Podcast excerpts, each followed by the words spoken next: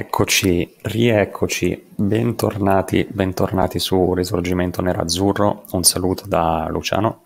E da Adri, ciao a tutti, ben ritrovati. Eccoci, allora, eh, Marotta nella giornata di lunedì ha fatto le seguenti dichiarazioni, ha continuato a, a fare dichiarazioni dopo no, la festa scudetto andata in scena eh, domenica e inizio appunto a farle scorrere e poi do un tuo pensiero. Iniziamo sull'argomento che secondo me è il più caldo, ossia quello di Conte. Marotta dice le seguenti parole: Quante possibilità da 50 a 100 che conteresti? Io spero 100, non c'è un piano B, c'è un piano A. Ecco, Adri, queste sono già uh, parole importanti, no? Perché se dice che non c'è un piano B, vuol dire sia che c'è ottimismo, sia che comunque mh, mm, Conte ha tutto l'interesse e tutta l'intenzione di rimanere. Sì, e anche la parte finale, quando sottolinea che c'è un grandissimo feeling tra lui e la squadra, fra lui e la società e tra lui e i tifosi, è una cosa che, soprattutto quella con i tifosi, è cresciuta man mano che è passata la stagione. Certo. Nel senso che anche chi magari in qualche modo all'inizio aveva qualche perplessità, eh, si è accodato un po' perché comunque ha visto il valore del lavoro quotidiano fatto che ci fosse unità di intenti con la squadra era apparso molto chiaro già lo scorso anno e quest'anno forse ancora di più. Con la società direi che dopo il famoso chiarimento di Villa Bellini, le dichiarazioni di Conte di quest'anno, i comportamenti e la comunicazione sia in conferenza stampa che nei post partite è stata decisamente diversa rispetto a quella dell'anno scorso. Diciamo Conte di quest'anno è stato molto più aziendalista rispetto a quello della prima stagione, per intenderci. In più aggiungo che queste parole diciamo, le abbiamo viste scritte lunedì, però eh, tutti siamo stati testimoni dell'intervento di Marotta, in tanti dell'intervento di Marotta sabato, domenica sera a Sky Sport e devo dire che mh, lo sguardo di Marotta era particolarmente sereno, cioè si vedeva comunque la faccia di una persona tranquilla che quando parlava di Conte e parlava di, diciamo, della sua permanenza all'Inter faceva trasparire un discreto ottimismo e le parole di lunedì di fatto lo hanno confermato eh, non solo per buon senso, ma direi che proprio per quello che probabilmente accadrà e comunque avranno già discusso alcuni aspetti, al di là di, delle dichiarazioni ufficiali, il fatto che Marotta si lasci scappare una frase di questo tipo in cui esprime ottimismo e dice che non c'è un piano B, a mio personalissimo parere fa pensare che si tratti di mh, sedersi a un tavolo con la volontà comunque già espressa da entrambe le parti di proseguire e magari di, pro, di, di, procedere anche con un rinnovo. Questa è la sensazione personale. Sì, anche perché le parole ottimiste, nonostante qualcuno provi a dire a, a diventare esperto nei linguaggi del corpo, un tale che va in giro a dire il sorpasso la prossima volta è quello lì, Uh, Ogni riferimento anche... a persone ordinate è puramente casuale. Come ha scritto Padelli sul post Instagram di Lukaku. Esatto. e um, Moratti anche lui ha confermato che c'è un grande ottimismo a questo scudetto, dare una grande spinta anche alle, alla volontà e alle ambizioni di Suning. Comunque non dimentichiamoci che un padre che vede il figlio 29enne che alla guida di una società la porta dopo 11 anni a un titolo non lo so, se devono fare uno sforzo extra, ecco, saranno anche incentivati. Ma guarda, l'altra sera, tra l'altro, eh, nella famosa mh, diciamo chiacchierata che è stata fatta su Sky, eh, Marotta ha fatto anche un riferimento alla parte degli emolumenti, domanda non richiesta, ma alla quale lui comunque ha risposto dicendo: Io preferisco sempre prendere un allenatore bravo e pagarlo anche tanto piuttosto che un giocatore in più, piuttosto che prendere un giocatore magari il quinto giocatore forte e poi avere un allenatore scarso. Lui Conte lo conosce da un sacco di tempo e quindi è stato il suo primo investimento da quando è arrivato come amministratore delegato. E credo che la scommessa fosse sia perché conosce il valore di Conte dal punto di vista eh, diciamo tecnico e tattico sia e motivazionale sia perché sapeva che Conte aveva una grandissima voglia di rivalsa. E secondo me noi siamo solo all'inizio non sto dicendo che siamo all'inizio di un ciclo però siamo all'inizio di un progetto che in qualche modo può portarci a vincere. Mm. Esatto, un progetto di costruzione, perché già dall'anno scorso quest'anno abbiamo visto che sono cambiate diverse cose a livello tattico, a livello di organizzazione, a livello proprio di eh, solidità della squadra nel saper vivere i momenti della partita in modo diverso, con meno ansia e con più consapevolezza. E queste cose vengono col lavoro quotidiano, non è che vengono con la bacchetta magica. Così. No, esatto. E interrompere un progetto e un processo di crescita di questo tipo non avrebbe molta logica né da parte della società né da parte di Conte.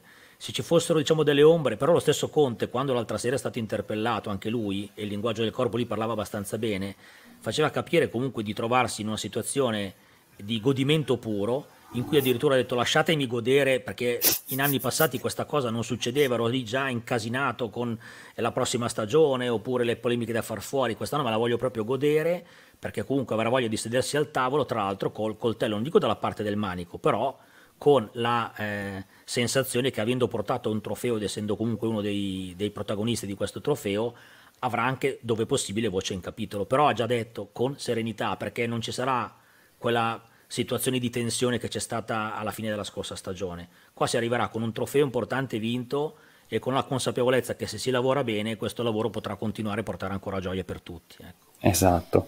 Andiamo avanti a leggere un pochino le dichiarazioni di, di Marotta e eh, parliamo della Superlega che noi in quanto RN abbiamo condannato indipendentemente dal tifo, però Adri mh, ti chiedo è necessaria comunque una riforma al sistema calcio, se, indipendentemente dal marchio, che sia Superlega, che sia UEFA, che sia FIFA, c'è la necessità, tant'è che la UEFA appunto ha indetto questa terza competizione, la Conference League, anche per diversificare e comunque anche per dare più respiro al bilancio, no? Beh, che, allora, diciamo che la pandemia non ha fatto altro che accelerare un, proce- un, processo che era già in corso. Diciamo che quelle di Marotta sono parole piuttosto chiare, in qualche modo si intravedono non come avrei voluto delle scuse, cioè Marotta di fatto dice ci siamo trovati tutti in difficoltà e quindi abbiamo cercato di sottoporre, forse in modo nei tempi sbagliati, questo l'abbiamo detto subito perché quel famoso lunedì mattina il nostro video uscì alle 10 dicendo siamo amareggiati perché la società ha preso parte nel modo, nei tempi sbagliati a un progetto che se doveva essere una provocazione doveva essere una provocazione fatta in sedi istituzionali in modo diverso. Questa è una macchia che in qualche modo è, sarà un po' difficile cancellare, però diciamo che già lo scudetto in qualche modo aiuta a dare un colpo di spugna da questo punto di vista. Certo. Il, il fatto di ammettere un errore è comunque già una cosa importante perché vuol dire che uno prende le responsabilità delle cose che ha detto e fatto e, e anche de- va anche detto che noi abbiamo condannato il modo in cui è stato presentato il progetto Superlega, ma non è che condannando quel modo, condannando l'idea di Perez, eh, dello United o della Juve, stessimo dicendo bravi alla UEFA, perché la UEFA di puttanate in questi anni ne ha fatte una quintalata, cioè non è che sono esenti da colpe. E quindi che ci fosse la necessità di rivedere o il format delle manifestazioni o il quantitativo di denaro che andasse maggiormente alla società piuttosto che alla UEFA, perché la UEFA si intascava una parte troppo elevata di questo eh, gruzzolo che comunque alla fine era cioè la UEFA di fatto garantiva l'organizzazione, la presenza degli arbitri e quant'altro, però poi i protagonisti veri erano le squadre e i giocatori e quindi una redistribuzione diversa di questi introiti andrebbe sicuramente studiata, forse anche con un nuovo format. Diciamo che per poter alzare la voce e aver ragione a 360 gradi, molte società dovrebbero prima guardare un attimo la propria gestione in termini di costi perché troppe società che si sono messe a quel tavolo discutendo su come ottenere più soldi hanno spesso in tempi recenti o anche meno recenti fatto operazioni di mercato, per dirla in francese, alla cazzo, buttando denaro in modo spropositato fuori dalla finestra, sbagliando completamente acquisti, strapagando procuratori per poter avere accesso ad alcuni contratti, contatti con alcuni giocatori. E quindi poi se sbagli tante volte gli acquisti o spendi male i tuoi soldi non è che poi puoi lamentarti dicendo me ne danno pochi perché questo è il classico ragionamento che fa il buon padre di famiglia. Normalmente vai a spendere quanto guadagni al massimo anzi di solito un po' meno perché qualcosa dovresti anche risparmiare quindi la certo. corsa a certi investimenti forse andava fatta in modo un pochettino più oculato eh, detto questo una riforma è necessaria quindi ecco, e l'Inter comunque eh, nell'ottica di abbattimento dei costi eh, seguirà questo processo iniziando con gli esuberi, no? poi a parte faremo un video sul mercato, ma comunque avrà la necessità, nonostante sia una delle squadre che eh, in percentuale, anzi delle tre big che sono davanti, se vogliamo chiamare il Milan big, quella messa meglio, perché la Juventus oltre il 70% eh, nel rapporto eh, costi-ricavi, eh, il Milan addirittura il 108%, l'Inter è intorno al 68%. 68, 68%. Quindi da questo punto di vista ci sarà chiaramente da sfoltire sui, sui si costi. Si può ancora migliorare su una cosa, come dicevi tu, sugli esuberi sicuramente, perché magari riuscire a piazzare qualche esubero ti permette di risparmiare eh, l'ordo sul monte ingaggi. E poi anche direi sui nuovi contratti, come è giusto su quelli giovanissimi eh, cercare di dare il, il, giusto incremento di, diciamo, di retribuzione senza però passare a cifre fuori mercato esagerate mm. e soprattutto su quelli virgolette passatemi un po' il termine più vecchi cioè i Sanchez, i Vidal come è stato quest'anno con Kolarov, con Young che devi andare comunque in qualche modo a rivedere le cose oppure trovi la possibilità come è stato con Lautaro eh, in cui sostanzialmente si sta discutendo in modo pacato e sereno con cifre che sicuramente sono un grosso incremento rispetto a quelle che Lautaro percepisce oggi, ma non spropositate da poter portare poi il tetto ingaggi e il monte ingaggi fuori dal, dal controllo, perché se esatto. torni a fare un ricavo e un fatturato elevato, il famoso limite del 70% non può essere in nessun caso superato, quindi deve avere un equilibrio in questo senso.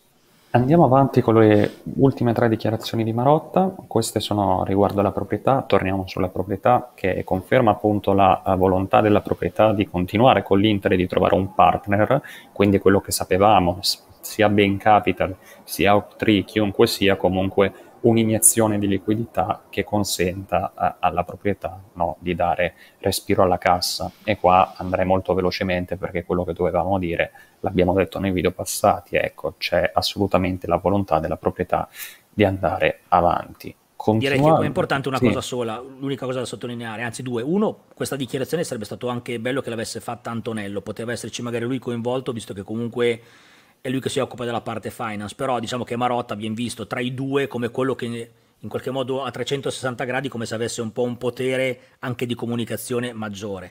La cosa importante è che, esatto, è che se Marotta dice questa frase vuol dire che comunque qualcosa è già arrivato, perché non ho mai visto un amministratore delegato fare una dichiarazione di questo tipo sulle intenzioni della proprietà senza che le proprietà in qualche modo le avallasse preventivamente, Chiaro. quindi mi sembra abbastanza evidente. Insomma. Ok, andando avanti abbiamo, uh, rende ancora merito agli investimenti di Suning e poi comunque uh, qua torna nell'ultimo paragrafo diciamo a dire eh, sempre la solita efficienza, no? quindi taglio dei costi, ma questo l'abbiamo già detto, cioè è chiaro che non puoi fare un mercato da 150 milioni come hai fatto due anni fa e certo. dovrai essere più moderato da questo punto di vista.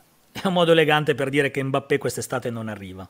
O Messi, che era fermo a Biella. Eh, a Biella purtroppo. ancora, con la rustichella e il camogli all'autogrill di Biella. Sì, è rimasto impigliato con le norme anti-Covid, diciamo. Assolutamente. e, e poi quest'ultimo, eh, no, e poi niente, e poi ragazzi abbiamo finito eh, questo piccolo cambio di programma perché le dichiarazioni di, di, Marotta sono finite. Va bene ragazzi, fateci sapere cosa, cosa, ne pensate, cosa ne pensate del video, speriamo vi sia piaciuto e vi rimandiamo al prossimo appuntamento. Un saluto da Luciano e da Adri, un abbraccio a tutti e a presto.